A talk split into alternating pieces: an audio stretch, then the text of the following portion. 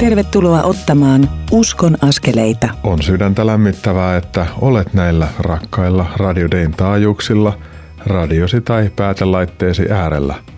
Minä olen Mikko Matikainen, Kansanraamattuseuran koulutuspalvelujen johtaja ja toimitan tätä Uskon askeleita ohjelmasarjaa. Kristityt yhdessä ry ja Kansanraamattuseura sekä niitä tukevat yksittäiset ihmiset viime kädessä kustantavat tämän ohjelmaajan – ja mahdollistavat näiden ohjelmien tekemisen. Lisätietoja kustantajista saat osoitteista kry.fi ja kansanraamattuseura.fi. Tietoisuus sinusta ja tämän uskon askeleita ohjelmasarjan kuuntelijoista kannustavat minua jatkamaan näiden tekemistä. Olen kiitollinen kaikista mielenkiintoisista haastatteluista ja keskusteluista, joita olemme tässä ohjelmasarjassa kuulleet ja tulemme vielä kuulemaan. Niistä koostan tämän tunnin kestävän ohjelman, jossa on kolme osuutta. Kuulemiemme keskustelujen Jumalan sanan ja yhteisen rukouksen äärellä voimme yhdessä rohkaistua ottamaan omassa elämässämme niitä pieniä mutta tärkeitä uskon askeleita. Olen iloinen ja Jumalalle hyvin kiitollinen aina silloin, kun kuulen jonkun saaneen näiden ohjelmien kautta rohkaisua tai lohdutusta omaa elämäänsä. Näitä ohjelmia tehdessäni rukoilen tai ajatuksissani pyydän sitä, että Jumalan rakkauden, totuuden ja armon henki voisi sinua koskettaa, lohduttaa ja kannustaa. Me olemme kaikki erilaisia, mutta samanarvoisia. Jumalan äärimmäisen suuresti rakastamia ja luomia ihmisiä. Sinä riität ja olet rakas.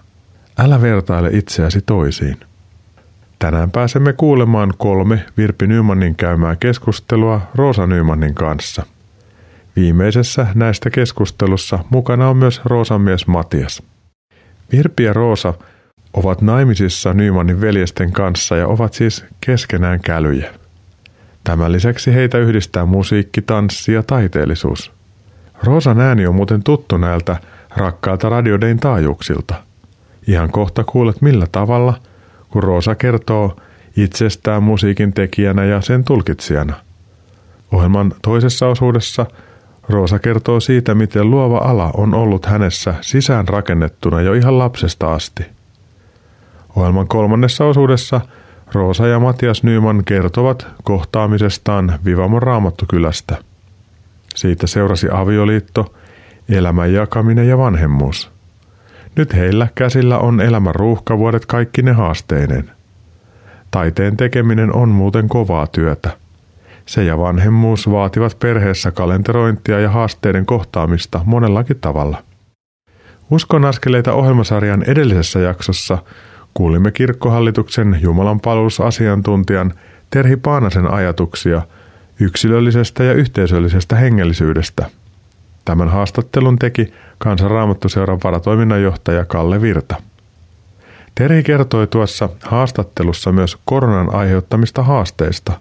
Hän puhui myös hengellisyydessä vahvemmin esiin nousevasta kehollisuudesta ja yhteisöllisyyden kaipuusta, joka on vain vahvistunut korona-aikana. Terhi Paananen avasi myös pienen ikkunan lapsuuteensa ja kasvuunsa Kalevi Lehtisen tyttärenä.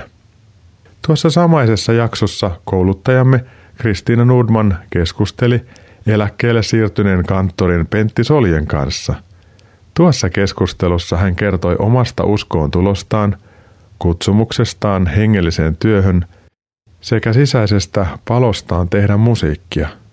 Billy Graham piti vuonna 1987 Helsingin Olympiastadionilla mission, jossa tulkkina toimi Kalevi Lehtinen.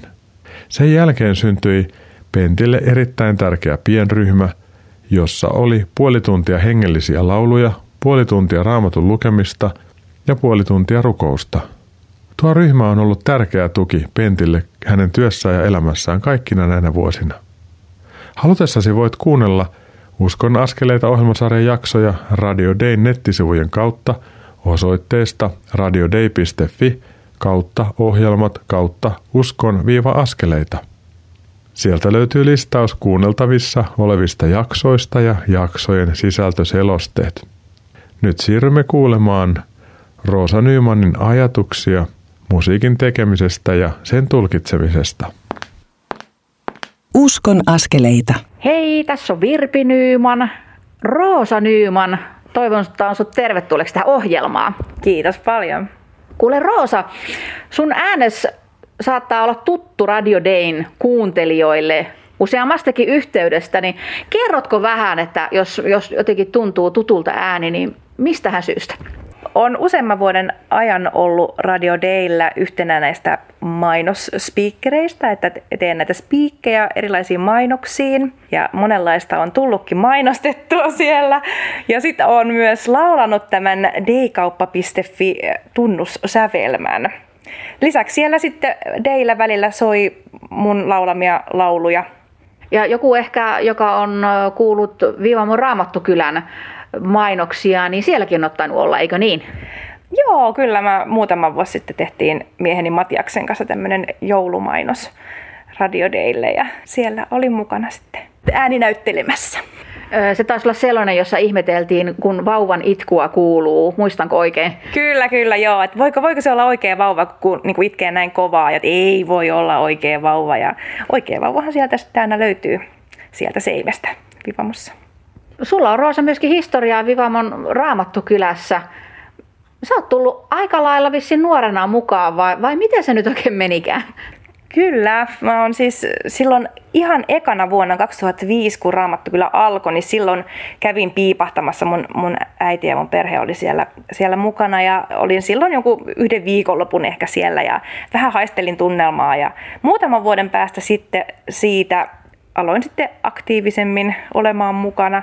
Silloinkin päädyin äitini johdatuksesta sitten, tai kenen johdatuksesta nyt sitten päädyinkään, mutta äitini pyysi minua sitten sinne mukaan ja innostuin sitten kovasti ja tapasin silloin Matiaksen sitten siellä ja siitä se sitten lähti. Siitä lähtien on aika pitkälti jokaisessa näytelmäprojektissa ollut jollain tavalla mukana.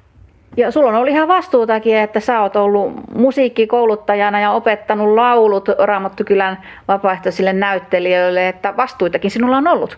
On ollut joo, joo että mulla on ollut tämmöinen osa tosiaan, että nämä on musiikkinäytelmiä, nämä Raamattokylän näytelmät, niin, niin mä oon tavallaan ohjannut nämä laulusuoritukset niistä, että on niin opettanut ja jos on ollut jotain haasteita, niin on sitten auttanut siinä ja sitten sitä tulkintapuolta hyvin vahvasti niistä musiikeista. Sitten lisäksi ollut Matiaksen apuna apulaisohjaajana ja sitten esiintynyt itse tietenkin. Eli aika monesta lopulta sitten radioiden kuulija on saattanut sinun ääneesi jo törmätä, vaikka ei välttämättä sinun kasvojasi ole nähnyt. Toki jos on käynyt Raamattokylässä, niin on sitten mahdollisesti nähnyt sinut vaikka pääroolissa. Kyllä, se voi olla. Mutta sun lauluakin tosiaan kuuluu, niin äh, sä oot tehnyt yhden levyn, eikö niin?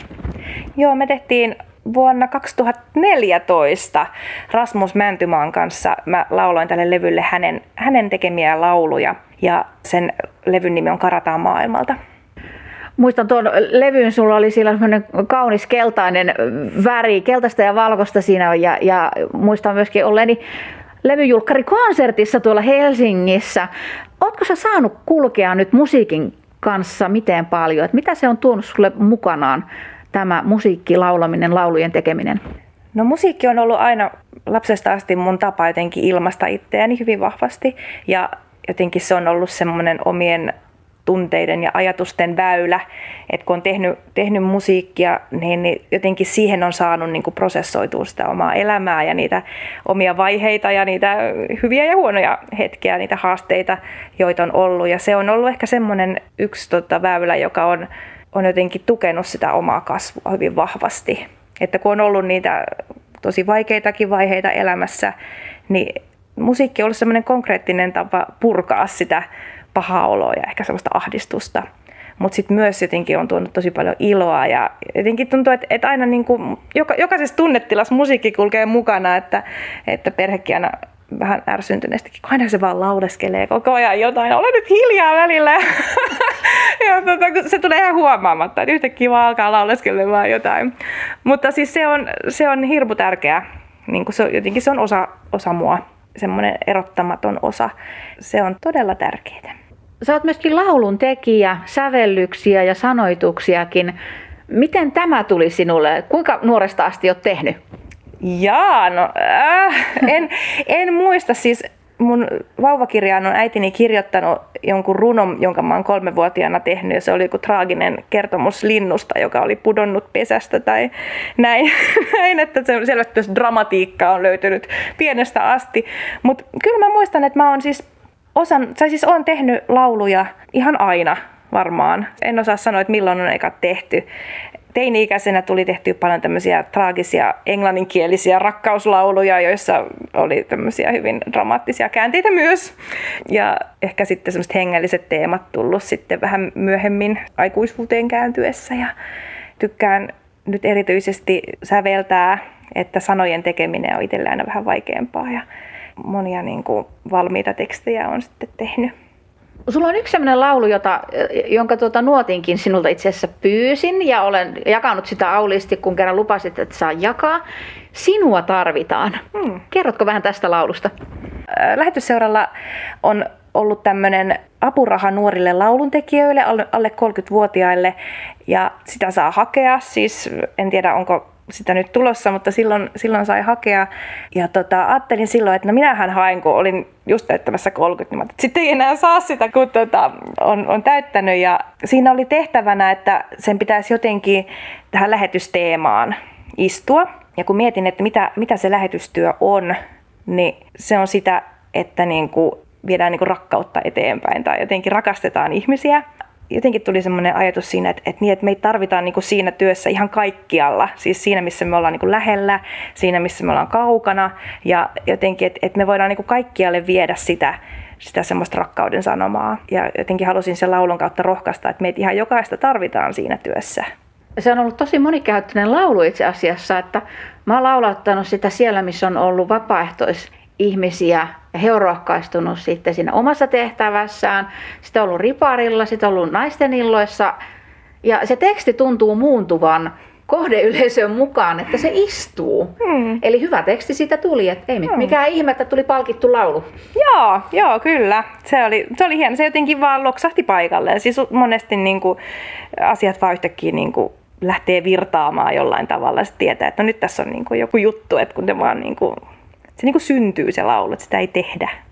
Ja musta on hyvin sellainen toiveikas laulu, että, että kun jokaista tarvitaan, jokaiselle on oma paikka ja, ja tämä on se meidän tapa, että tällä hyvää tekemällä ja rakastamalla, palvelemalla, niin me luodaan kiilaa hmm. kaikkeen siihen ikävään, mitä tässä maailmassa on. Ihan totta, joo. Siinä, siinä niin kuin mulla oli vahvasti just se ajatus, että koska on niin paljon sitä negatiivista, tulee niin kuin pahoja uutisia joka tuutista ja voidaan ahdistua ja masentua ja lannistua, mutta et ehkä meidän niin kristittyjen tehtävä on myös huutaa just nimenomaan, että on toivoa ja on hyvyyttä ja on rakkautta, että keskittää se katse niin siihen, siihen hyvään, keskittää katse niin Jumalaan ja, ja sitä kautta niin lähestyy tätä maailmaa, tätä elämää.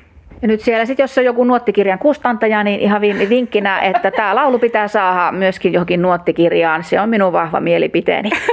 Ja luulen, että se jakaa moni muukin.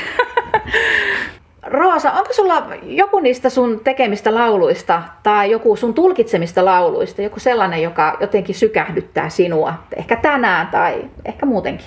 No yksi laulu, jonka olen muutama vuosi sitten säveltänyt, jossa Rasmus Mäntymaan teksti, on tämmöinen Majakavartija. Se on jotenkin se teksti niin kuin kolahtanut muun syvästi ja myös jotenkin tykkäsin sitten siitä, millainen sävel siihen löytyi. Siinä niin kuin kerrotaan tämmöisestä niin kuin myrskysäästä ja siellä on sitten tämmöinen majakka ja se majakka on vartija, joka siellä näyttää sitä valoa ja herättää pohtimaan just sitä, että kuka on mulle se majakan vartija. Et silloin kun mä oon myrskyssä, niin kuka on se, joka näyttää niin kuin sitä tietä niin, että ei rysähdä sinne kallioon tai aja karille, vaan että löytää turvallisesti sen tien satamaan. Kuulostaa aika mielenkiintoiselta. Oletko vielä levyttänyt? En ole levyttänyt tätä vielä. No niin, täällä taas. Kustantajille taas vinkki. Kyllä, kyllä. Että voisi olla toisen levyn aika jossain kohdin. Se olisi iso unelma, unelma että saisi ihan näitä omiakin lauluja äänitettyä. Roosa Nyman, lämmin kiitos siitä, että kerroit vähän musiikista, miten musiikki on sinun elämässä tullut ja, ja mitä kaikkea sen tiimoilta olet tehnyt. Mä luulen, että kuulijoissakin on moni, joka vaikka ei välttämättä itse musisoi, mutta haluaa kuunnella musiikkia ja musiikilla on todella monelle todella iso merkitys. kuunnellaan musiikkia, harrastetaan musiikkia ja ostetaan musiikkia ja tuetaan sillä tavalla myöskin musiikin tekijöitä. Ja sitten kun päästään konsertteihin, niin lähdetäänpä joukolla konsertteihin. Kyllä. Lämmin kiitos, että olit mukana Roosa. Kiitos. Lämmin kiitos teille Roosa ja Virpi Nyman tästä juttu tuokiostanne. Rukoillaan yhdessä. Rakas taivaallinen Isä, me kiitämme sinua musiikista, sen tekijöistä ja niistä hyvistä asioista, joita musiikin kautta voit lapsillesi antaa. Kiitämme sinua siitä, että jokainen meistä on omalla tavallaan luova ja ajatteleva ihminen. Varjele meitä vertaamasta itseämme toisiin. Anna meille halua ja taitoa kiinnittää katseemme Jumalaan ja olla tässä maailmassa sellaisia ihmisiä, jotka voivat lyödä ja olla kiiloina maailman pahuutta ja negatiivisuutta vastaan. Kiitämme siitä kasvusta ja toivosta, jota sinä pyhä henki meissä vahvistat läsnäolollasi. Nimessäsi ja positiivisuudessasi Jeesus. Aamen. Kuuntelemme seuraavaksi Roosa Nymanin laulamana kappaleen Maailma on kaunis. Tuo kappale johdattaa meidät tämän uskon askeleita ohjelman toiseen osuuteen, jossa Roosa Nyman avaa kutsumustaan luovalle alalle ja Jumalan johdatusta elämässään. Pysyttelepä näillä taajuuksilla.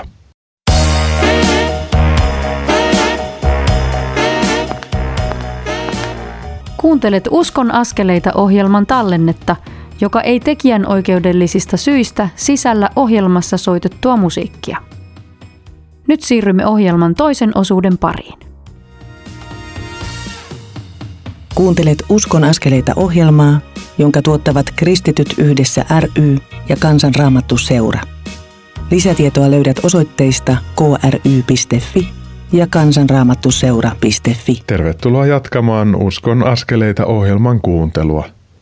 Minä olen Mikko Matikainen, Kansanraamattuseuran reissupastori ja iloiten toimitan tätä Uskon askeleita ohjelmasarjaa. Koen nimittäin olevani rikas, kun saan kuulla toisten ihmisten kertovan omia kokemuksiaan elämästä, kutsumuksesta ja Jeesuksen kanssa kulkemisesta. Tuntuu hyvältä laittaa tätä eteenpäin sinun kuultavaksesi. Rosa Nymanin laulu Maailma on kaunis toi mieleeni vanhan testamentin laulukirjan eli psalmit. Niissä kehotetaan ylistämään Jumalaa sekä myös laulamaan Herralle uusi laulu. Psalmin 96 alusta löydämme nämä sanat. Laulakaa Herralle uusi laulu. Laula Herralle maa. Laulakaa Herralle maan asukkaat. Laulakaa Herralle, ylistäkää hänen nimeään. Kertokaa päivästä päivään ilosanomaa hänen avustaan. Julistakaa hänen kunniaansa. Ilmoittakaa hänen ihmettekojaan kaikille kansoille. On aika mukavaa ajatella, että Elämämme saa olla ylistyslaulu Jumalalle aina ja kaikkialla, vaikka meitä ei aina kiitettäisikään. Roosa ja Virpi Nyyman osaavat molemmat laulaa ja soittaa kauniisti. Kiitä Jumalaa heistä ja siitä, ettei minun tarvitse olla näissä asioissa taitava. Jumalan ylistyslauluna oleminen, kun ei käsittääkseni vaadi musikaalisuutta lainkaan. Ehkä enemmänkin kiitollisuutta.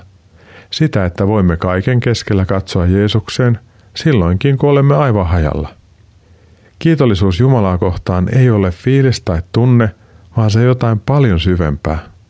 Jumala on kivuissani ja arjessani, unettomuudessa ja huokailuissani läsnä. Kiitollisuus ja luottamus taitavat olla saman kolikon kaksi puolta. Olisi mukavaa, jos elämämme voisi tätä heijastaa edes sillä tavalla himmeästi. Näistä ajatuksista on hyvä siirtyä kuulemaan Virpi Nymanin ja Roosa Nymanin toista keskustelua – jossa Roosa kertoo kutsumuksestaan. Uskon askeleita. Heipä hei, rakas Radio Dayn kuuntelija. Olen Lohjalla ja Roosa Nymanin kanssa istumme samalla sohvalla. Roosa Nyman, lämpimästi tervetuloa tähän ohjelmaan. Kiitos paljon. Mä halusin Roosa tulla sua jututtamaan sen takia, koska sulla on mielenkiintoinen yhdistelmä draamaa, eli teatteripuolta, näyttelemistä, vähän tanssia, vähän jo paljonkin oikeastaan musiikkia ja sitten sulla on vielä tämmöistä draamakasvatusta, pedagogisia taitoja siihen suuntaan, niin miten ihmeessä sinun elämänpolkusi vei tähän suuntaan? No se on mielenkiintoista ja en itsekään välttämättä ihan aina hahmota sitä, että miten tähän on tultu, mutta aina jotenkin itsessä on semmoinen luovuus asunut ja on pienestä asti niin kuin tehnyt vaikka runoja ja lauluja ja kaikenlaista, että se on jotenkin niin kuin pulpunut semmoinen tietynlainen luovuus. Ja kyllä mä aina mietin sellaista, että mikä olisi semmoinen niin kuin kunnon ammatti niin sanotusti, tämmöinen oikea työ, mitä voisi tehdä. Ja kasvatusala mua silloin kiinnosti, mutta päädyin sitten opiskelemaan musiikkiteatteria Lahteen ja se oikeastaan yhdisti ne, mitä mä olin niin kuin koko lapsuuden ja nuoruuden tehnyt, eli harrastanut eri taiteen aloja, tanssia ja musiikkia ja tehty erilaisia projekteja ja käynyt musiikkilukion, jos tehtiin musikaaleja. Ja sitten kun päätyin niin kuin sinne Lahteen opiskelemaan musiikkiteatteria, niin mä muistan, mä ihmettelin sitä, että, että mä niin oikeasti opiskelen tätä, että mä herään aamulla ja mä menen tanssitunnille. Ja sitten mietin niitä, joita, jotka istuu jossain luentosalissa ja kuuntelee, että kuinka erilaista se elämä ehkä sit siinä vaiheessa oli. Ja kyllä mä niin koin olevani oikeassa paikassa suurimmaksi osaksi aikaa. Joskus tuli sitten semmoisia epäilyksen kohtia, että onko tämä nyt oikeasti sitä, mitä mä haluan tehdä. Koska jotenkin se niin kuin taideala liittyy paljon epävarmuutta ja siinä on monenlaisia semmoisia kysymyksen paikkoja, että miten niin kuin mä haluan itse sitä omaa taiteilijuutta toteuttaa. Valmistumisen jälkeen päädyin yhä enemmän opetushommiin. Tuli erilaisia kursseja ja erilaisia koulutuksia, joita mua pyydettiin vetämään ja jotenkin ihmeellisesti sitä vaan on sitten ajautunut eteenpäin ja päädyin sitten opiskelemaan draamakasvatusta ihan sen takia, että saisin niin kuin enemmän sellaista käytännön kokemusta ja tietoa sille puolelle. Mutta nyt siis tavallaan toteutan tätä kaikkea, eli esiinnyn itse, opetan teatteria ja draamaa ja ohjaan ja kirjoitan ja niin kuin kaikenlaista teen tässä teatterin ympärillä. Luulen, että tuolla on sellaisia kuulijoissa sellaisia vanhemman sukupolven edustajia, joista joku ehkä joskus miettinyt, että voiko olisi kiva mennä tälle niin luovalle alalle, mutta sitten on saanut kuulla, että kuule hanki sinäkin kunnon ammatti. Oletko sä kamppailut tämän asian kanssa? Kyllä, siis eihän tämä ole helppo tapa ansaita sitä leipää pöytään, että se on aikamoista taistelua, mutta paljon niin kuin kollegoiden kanssa on puhuttu siitä, kun puhutaan just nimenomaan, että, että hanki joku oikea työ tai kunnon ammatti, niin onhan tämä rankkaa työtä, siis hyvin, niin kuin, hyvinkin rankkaa työtä, että ei se niin kuin, ole mitään haihattelua, mitä monesti ajatellaan, että se nyt taiteilee jotain tuolla ja lauleskelee ja niin kuin, kevyttä elämää. Että se on oikeasti tosi kovaa työntekoa ja se on niin kuin, raatamista sen eteen, että saa, saa tosiaan sen leivän pöytään. Se on kutsumus ja sille ei voi mitään pakko tehdä tätä. Se on niin kuin muuhun rakennettu, mulle annettu. Miten sun työpäivä rakentuu? Nyt kun siellä on sellaisia ihmisiä, jotka eivät niin tiedä tästä, että mitä on taiteilijan työ, niin onko sulla olemassa joku tyypillinen työpäivä? Tai ehkä ei ole, mutta mitä se voisi olla, jos sanotaan, että mistä se työ sinulla koostuu? No se nimenomaan ei ole kovin tyypillistä työpäivää, se vähän riippuu, että minkälaisia projekteja on käynnissä. Et usein, usein tässä päivisin, jos mulla on vaikka illalla teatteriopetusta, niin suunnittelen niitä tunteja ja mietin, koska se on niin kuin tavoitteellista teatteriopetusta, niin täytyy olla tietyt suunnitelmat, joita noudattelee sit niissä. Mutta sitten se voi olla vaikka näytelmävuorosanojen opettelua, tai niin kuin tänään just olen yhteen näytelmään tehnyt semmoisen kanamusiikin pianolla nauhoittanut. ja sitten se voi olla, voi olla tota, näytelmän kirjoittamista tai, tai se voi olla palavereja, jossa sovitaan erilaisista yksityiskohdista tai siis hyvin monenlaista. Sitten ihan sitä treenaamista, että mä harjoittelen laulua ja pidän kehon huoltosessioita, siis että pidän itsestäni huolta ja siis hirveän monenlaista tulee tehtyä sä oot myöskin yrittäjäksi alkanut ja joudut markkinoimaan itseäsi ja oon huomannut, että sä oot somessa paljon. Miltä tämä maistuu ja ootko sä löytänyt siinä jonkun hyvän tavan, että no näin minä sitä teen? Se on aika haastava se markkinointipuoli suoraan sanottuna. Se on jotenkin, se vie hirveästi aikaa ja somemaailma on niin se on niin monimutkainen jotenkin, että mä myönnän, että mä en ole hirveän, hirveän taitava ehkä siinä, mutta jotenkin on siellä somessa halunnut näkyä sille aitona itsenäni ja tuoda esiin sellaisia asioita ja teemoja, jotka mä koen tärkeiksi ja mit, mitä mä ajattelen, että mitkä voisi ehkä rohkaista muita ihmisiä, jotka vaikka katsoo tai lukee niitä mun juttuja, mitä sinne laitan. Eli sä pistät oikeastaan hyvinkin tai niin taiteilijuuteen ja luovaan alan liittyen, että sä pistät itses likoon.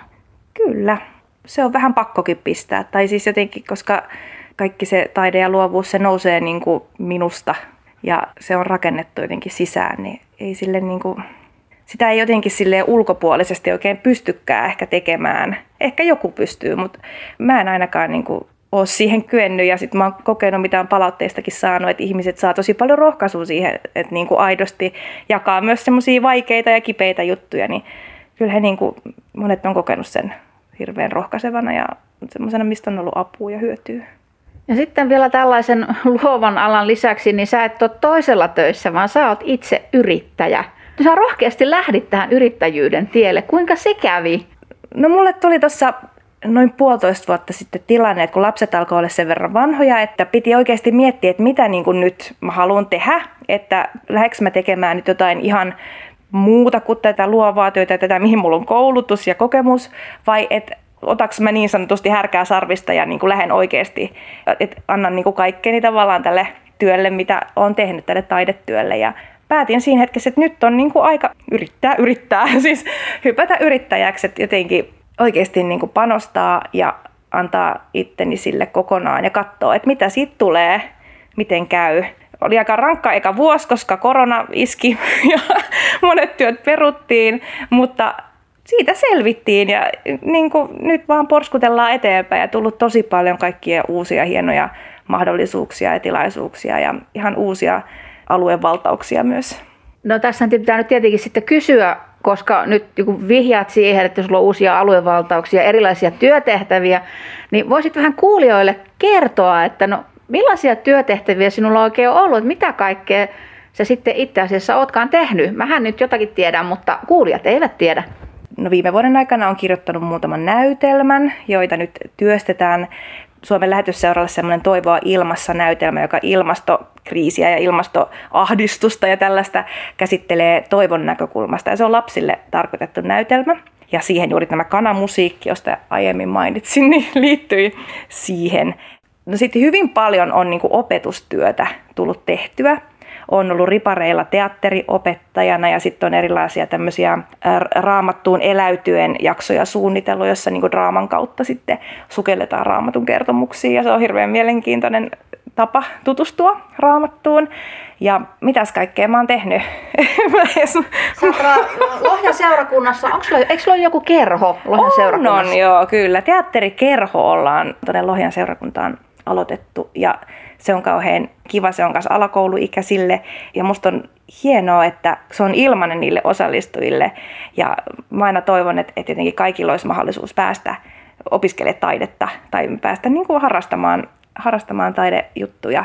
Ja ne on aika kalliita jos meet jonnekin yksityiseen taidekouluun, niin se, se on hintavaa ja se hinta rakentuu tietenkin ihan loogisesti, mutta, mutta kaikille ei ole mahdollisuutta siihen. Niin mä oon ollut tosi iloinen siitä, että on saanut tuolla seurakunnalla vetää sitten tällaista ilmasta teatterikerhoa.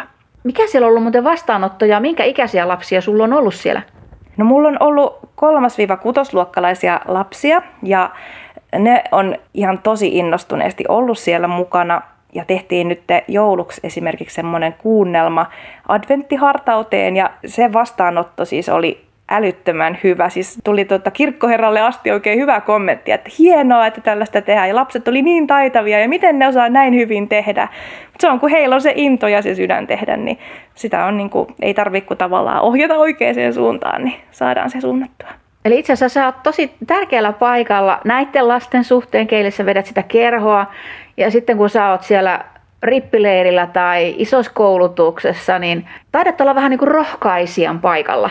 Kyllä se aika pitkälti on just sitä rohkaisua, että rohkaisee niitä luottamaan omiin ajatuksiin ja itseensä ja omiin ideoihin, siis niihin, mitä tuo tavallaan siihen. Se on hyvin pitkälti just rohkaisemista mä koen, että, että opettaminen on aika, aika vaativa työ, siis just sinänsä, että sulla on aika iso vastuu, että mitä, millaisen jäljen sä jätät niihin lapsiin ja nuoriin. Ja, ja mä yritän aina semmoisen niin kuin, niin kuin heidän rakastamisen kautta lähestyä heitä, että mitä, niin kuin, mitä mä voin olla heille antamassa ja miten mä voin varustaa heitä kaikkeen tulevaan, koska mä en tiedä yhtään, että millaisista olosuhteista ne lapset sinne tulee, että mä oon siinä sen hetken heidän kanssaan ja, ja sitten sit mä yritän miettiä, että minkä niin kuin hyvän mä voisin heille tästä jättää. Sä oot Roosa myös kristitty. Ja miten sä näet, kun tämän sun elämänkutsumuksesi Jumalan valtakunnassa ja kaikkien draaman ja ihmisten rohkaisemisen, niin miten sä oot hahmottanut oman paikkasi? Mä ajattelen, että meistä ihmisistä jokainen on luova. Sinäkin pappina tiedät, että mikä on raamatun ensimmäinen lause. Alussa Jumala loi. Loi, Jumala loi. Ja sehän kertoo meille, että Jumala on luova ja hän on luonut ihmisen omaksi kuvakseen. Eli ihmiseenkin on ehkä luotu se luovuus, se Jumalan luovuus. Ja mun kutsumukseni on käyttää tietenkin sitä omaa luovuuttani ja olla sillä, sillä lailla niin kuin uskollinen Jumalan kutsumukselle, mutta myös rohkaista muita jotenkin löytämään sitä omaa luovuuttaan ja tarttumaan siihen ja lähtemään niin kuin seuraamaan sen, niin kuin sitä, mitä se antaa, antaa meille jokaiselle henkilökohtaisesti ja miten se voi myös olla palvelemassa sitten Jumalan valtakunnan työtä, siis että miten vaikka seurakuntia tai erilaisia yhteisöjä, että millä tavalla se luovuus voi siellä tuoda monenlaista hyvää. Ja luovuutta on niin monenlaista, sä teet nimenomaan ikään kuin perinteisiä luovia aloja, jos ajatellaan, mutta joku on sitten luova sillä tavalla, että hän keksii jonkun hyvän teknisen ratkaisun mm. tai osaa järjestää arjen elämän. Että se luovuus on niin monenlaista. Se on, se on todella monenlaista ja, ja meissä jokaisessa on se luovuus. Et ehkä monesti me ajatellaan asioita aika älyllisesti, että me, jotenkin, me ei ehkä arvosteta niin paljon sitä luovaa puolta, että ajatellaan, niin kuin, että pitää olla järkevä ja jotenkin looginen ja muuta, mutta meissä kaikissa on se, se luovuuden lähde ja sitä voi tosi eri tavoin käyttää, niin kuin sanoitkin. Että mikään muu eläin tai tota, mikään muu luotu ei ole yhtä luova kuin ihminen. Roosa, tuolla voi olla nyt joku kuulijoista, joka jotenkin pohdiskelee sitä, että nyt ehkä olen jättänyt sen oman luovuuteni käyttämättä, niin rukoilisitko erityisesti tällaisten kuulijoiden puolesta, jotka jollakin tavalla ovat tässä kohdin heränneet, että on jotain, mitä, mitä voisin ottaa käyttöön, jonka Jumala on minun luonut? Joo. Kiitos Isä, että sä oot luovuuden lähde ja sä oot meidät, meidät luonut ja me saadaan sun kuvanasi olla tässä maailmassa – Herra, mä pyydän, että sä voisit jotenkin herättää meissä sitä luovuutta, joka jokaisessa meissä asuu ja, ja näyttää meille keinoja, miten, miten saada se jotenkin puhkeamaan kukkaa ja jotenkin virtaamaan myös meistä ulospäin yhteiseksi hyväksi. Kiitos, että oot meille antanut kaiken tämän, minkä sä oot nähnyt hyväksi. Aamen. Roosa Nyyman, kiitos, että olit mukana. Kiitos. Lämmin kiitos teille, Roosa ja Virpi, tästä. Kaikki me tarvitsemme rohkaisua elämässämme ja nyt aivan erityisesti koronan keskellä. On valtavan hienoa ajatella, että me olemme Jumalan kuvia ja että elämämme ja omanlaisemme luovuus on Jumalan meille antamaa. Kuuntelemme nyt Roosa Nymanin laulamana kappaleen Sinut täysin tunnetaan – sen jälkeen siirrymme kuuntelemaan Uskon askeleita ohjelman kolmatta osuutta, jossa Roosa ja Matias Nyman kertovat ensikohtaamisestaan, avioitumisestaan, vanhemmuudesta ja elämän ruuhkavuosista. Kanavalla kannattaa pysyä.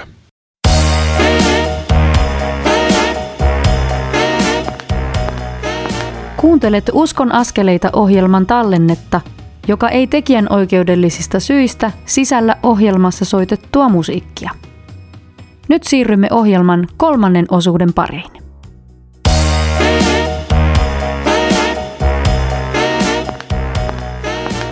Uskon askeleita.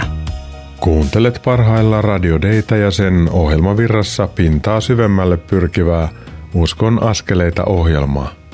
Siirrymme juuri tämän jakson kolmanteen osuuteen – minä olen Mikko Matikainen, oman elämäni ruuhkavuosia elävä reissupastori ja tämän Uskon askeleita ohjelmasarjan toimittaja. Tätä sarjaa kustantavat Kristityt yhdessä ry ja Kansanraamattu seura. Lisätietoja niistä löydät osoitteista kry.fi ja kansanraamattuseura.fi. Olemme tänään kuulleet Virpi Nymanin käymät keskustelut Roosa Nymanin kanssa – Roosa on kertonut siitä, miten runojen ja laulujen tekeminen on ollut osa häntä jo aivan pienestä pitäen. Luova ala ja yrittäjyys ovat jotain sellaista, jotka Roosa kokee Jumalan antamaksi kutsumukseksi. Roosa ja Virpi ovat puhuneet luovuudesta, jota on hyvin monenlaista. Itse olen superhuono piirtämään eikä musiikki ole minun juttuni, ja siksi en ole pitänyt itseäni mitenkään luovana ihmisenä. Olin määritellyt luovuuden tavalla, jolla huomaamattani suljen itseni luovuuden ulkopuolelle. Onneksi kaikkeuden luoja ei ole samaa mieltä minun tai sinun ahtaan käsityksen kanssa. Siksi haluan sanoa, että sinä olet luova ja monissa asioissa taitava ihminen aivan omalla ainutlaatuisella tavalla. Voit myös laittaa Jumalalta saamaasi hyvää eteenpäin omaan persoonaasi sopivalla tavalla. Me kaikki tarvitsemme rohkaisua ja kannustavia sanoja, jotta näemme enemmän Jumalan suunnittelmia elämäämme ja kutsumukseemme liittyen. Aloitamme muuten vuoden kestävän todistajana ja julistajana kurssin Lohjan Vivamossa toukokuussa viikon jaksolla. Sitä seuraavat sitten viikonloput marraskuussa ja toukokuussa 2022. Lähijaksojen välillä on väliajan tehtäviä ja muutamia verkkotapaamisia. Lisätietoja saat hakemalla netistä evankelista kurssi 2021-2022. Kaikki eivät ole julistajia, mutta kaikki Jeesukseen uskovat voivat olla todistajia ihan omalla tavallaan. Hakuaika on nyt ja kestää maaliskuun loppuun asti. Tämä matka tulee varmaan olemaan antoisa, sillä aiemmat kurssit ovat sellaisia olleet. Vivamo on ihana paikka Lohjanjärven rannalla. Siellä toimii myös Vivamon raamattokylä, jonka esityksiä on seurannut yli 130 000. Pääsemme nyt kuulemaan Roosa ja Matias Nymanin haastattelua, jossa raamattukylääkin sivutaan, koska se on keskeinen osa Nymanien elämää. Haastattelijana on edelleen Virpi Nyman. Uskon askeleita. Hei Radio Dayn kuulija, tässä on Virpi Nyyman. Tervetuloa Usko askeleita ohjelmaan Roosa Nyyman ja Matias Nyyman. Kiitos. Kiitos. Roosa ja Matias, teillä on vähän semmoinen erikoisempi tarina, kuinka te löysitte toinen toisenne. Miten se nyt menikään? se, mikä meidät yhdisti, oli sitten toi Vivamon raamattu kyllä. Siellä me tavattiin ekan kerran ja, Hmm. ja sieltä vähitellen tämä suhde sitten alkoi. Kyllä, vuonna 2007 siellä tavattiin. Joo, Ja kuinka kauan te olette nyt tullut naimisissa? Kymmenen vuotta. kymmenen vuotta tuli hmm. nyt syksyllä. Tasavuosia saatte juhlia. Vielä ei tarvi muistella sitä, että öö, mikäs vuosi se nyt olikaan. Ei vielä tarvitse olla. Roosa yleensä kyselee multa sitten. Että Niin, nää niin. Oletteko te muuten viettänyt hääpäiviä, että onko teille muodostunut jotain perinteitä? No viime syksy oli hankala, kun oli tämä korona ja sitten meillä oli lapset tässä, niin oli vaikea sitten niin kuin lähteä mitään semmoista yhteistä juhlimista, mitään pientä. Jotain pientä yleensä ollaan kahdestaan sitten tehty. Mehän piti mennä sinne Saksaan katsoa sitä Oberammerkaum Niin pääsiäisnäytelmää, mutta sekin sitten peruttiin siellä. Ja, mm. niin, niin. Suunnitelmat oli suuret. Kyllä, kyllä. Ei sitten toteutunut. No silloin alussa, kun ollaan kahdestaan, niin, niin siinä on aikaa toinen toisellensa aika hyvin hoitaa sitä parisuhdetta. Ää, mutta sitten kun tulee lapsia, niin kuvio muuttuu. Minkä ikäisiä teidän lapset nyt on? He on neljä- ja kuusivuotiaat. Ja voi sanoa varmaan, että elätte ruuhkavuosia, että kun on kaksi tämän ikäistä lasta ja sitten molemmilla on työelämä, niin mitä se nyt sitten tarkoittaa tässä teidän parisuhteessa tällaisessa elämänvaiheessa? No se on hyvin paljon kalentereihin katsomista ja aikataulujen säätämistä. Varsinkin kun mulla on paljon iltatöitä ja molemmilla on viikonloppuisin töitä, niin on se aika paljon semmoista säätämistä.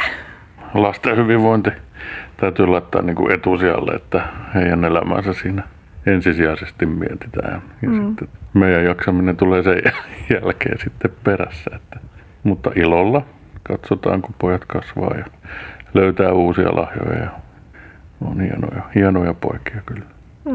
Miten sitten, kun tulee niitä tiukempiakin kohtia, niin kuin nyt kaikki, jotka ruuhkavuosia eläneet, niin ehkä muistaakin sitä, niin miten te sitten, oletteko te löytänyt hyviä tapoja, että miten te kaksi pärjäätte yhdessä, kun tulee sitä tiukempaa aikaa? No suurin kiitos tietenkin Suomen valtiolle siitä, että on olemassa päivähoito ja tämä oppivelvollisuus, että pojat on siellä päivisin.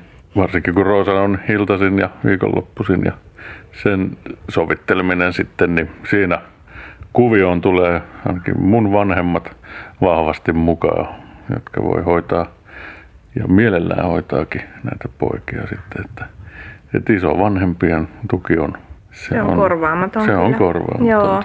Ja meidän pojat on kyllä onnekkaita, kun heillä on tosi ihanat isovanhemmat, sekä sun, sun vanhemmat että mun vanhemmat. Heillä on hyvä tämmöinen tukiverkosto ja meillä, meidän Joo. perheellä. Ja pojat to, siis todella mielellään menee mummolaan mm. aina sitten.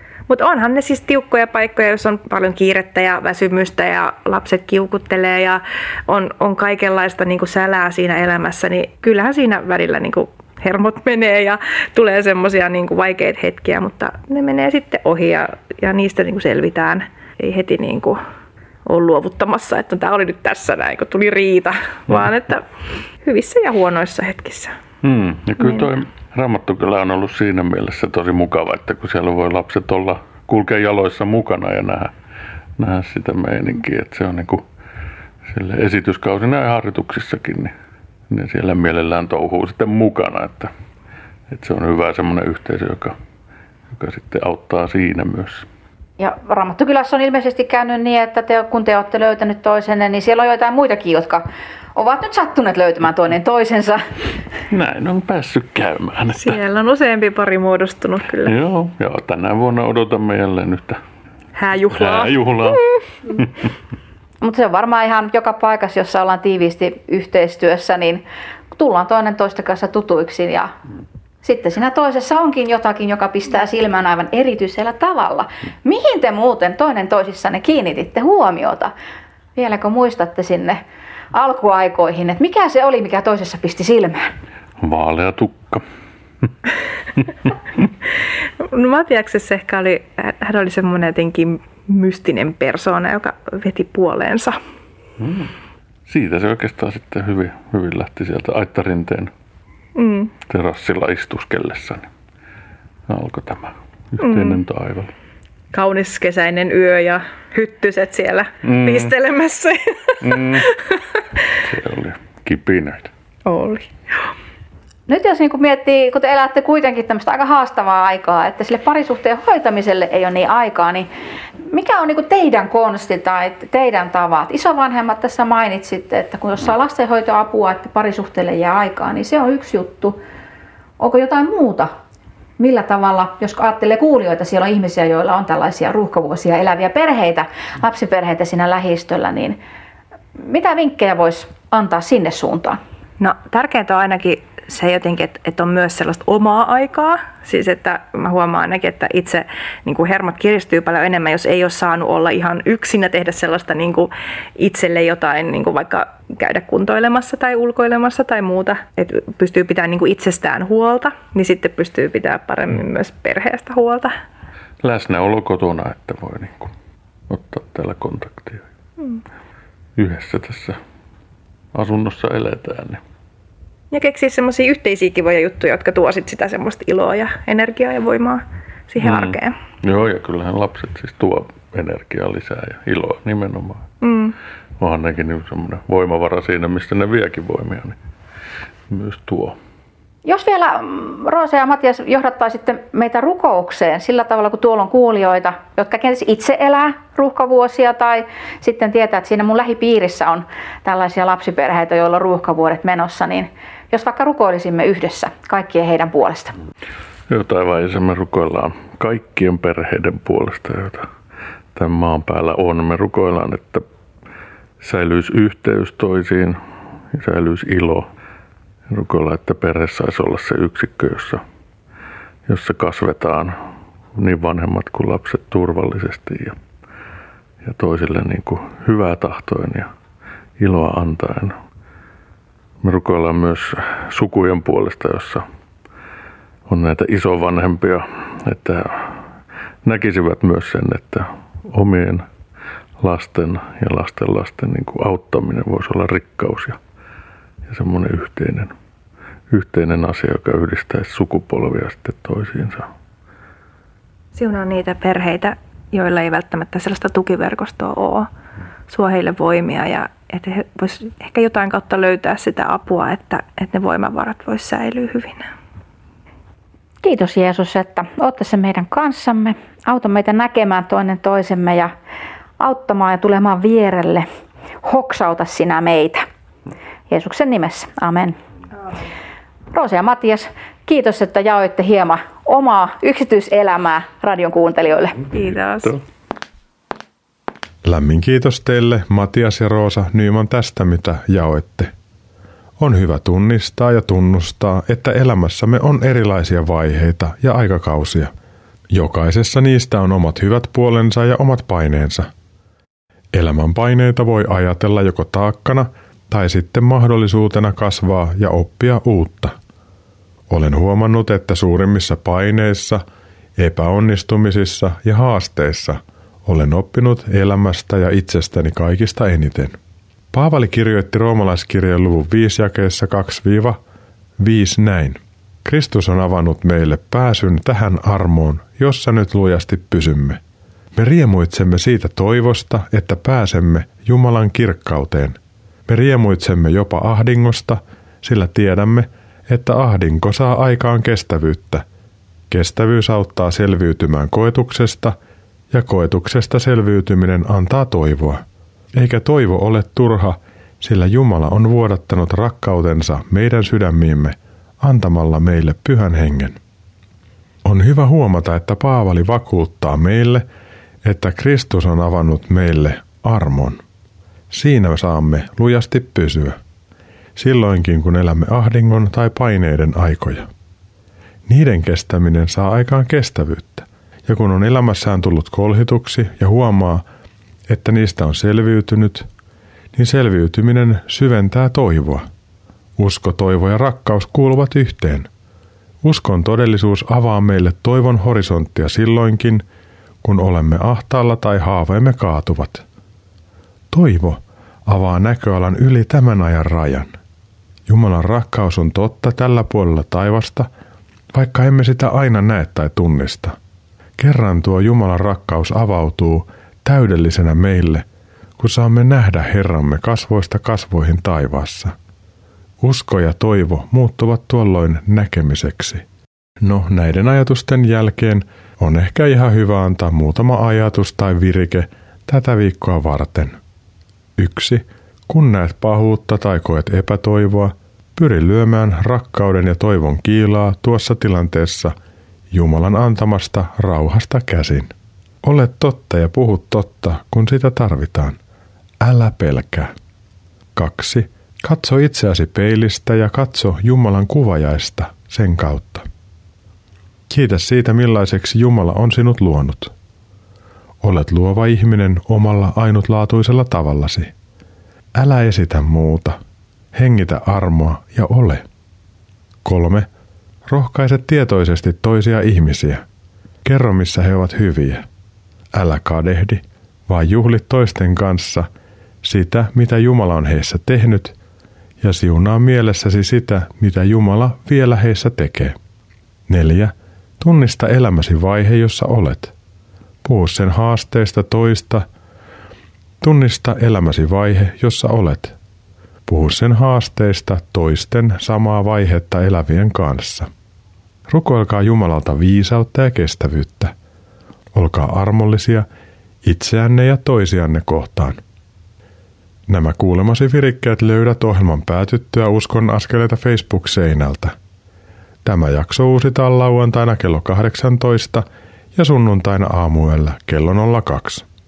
Ohjelman tallenteen löydät jonkun ajan kuluttua myös Kansanraamattuseuran etusivulta kansanraamattuseura.fi tai Radio Day nettisivulta osoitteesta radiodei.fi kautta ohjelmat kautta uskon viiva askeleita. Minä Mikko Matikainen kiitän sinua tämän Uskon askeleita ohjelman kuuntelusta. Toivon sinun saaneen siitä joitakin ajatuksia ja rohkaisua ottaa ihan omia uskon askeleita tällä viikolla. Olet luova, luovempi kuin tiedostat. Iloitse siitä. Tämän ohjelman lopuksi kuuntelemme tauon paikan esittämänä kappaleen Tulkoon tie. Ensi viikon maanantaina kello 21.40 kuulet jälleen uuden Uskon askeleita ohjelmasarjan jakson. Siis ensi viikkoon. Moi moi!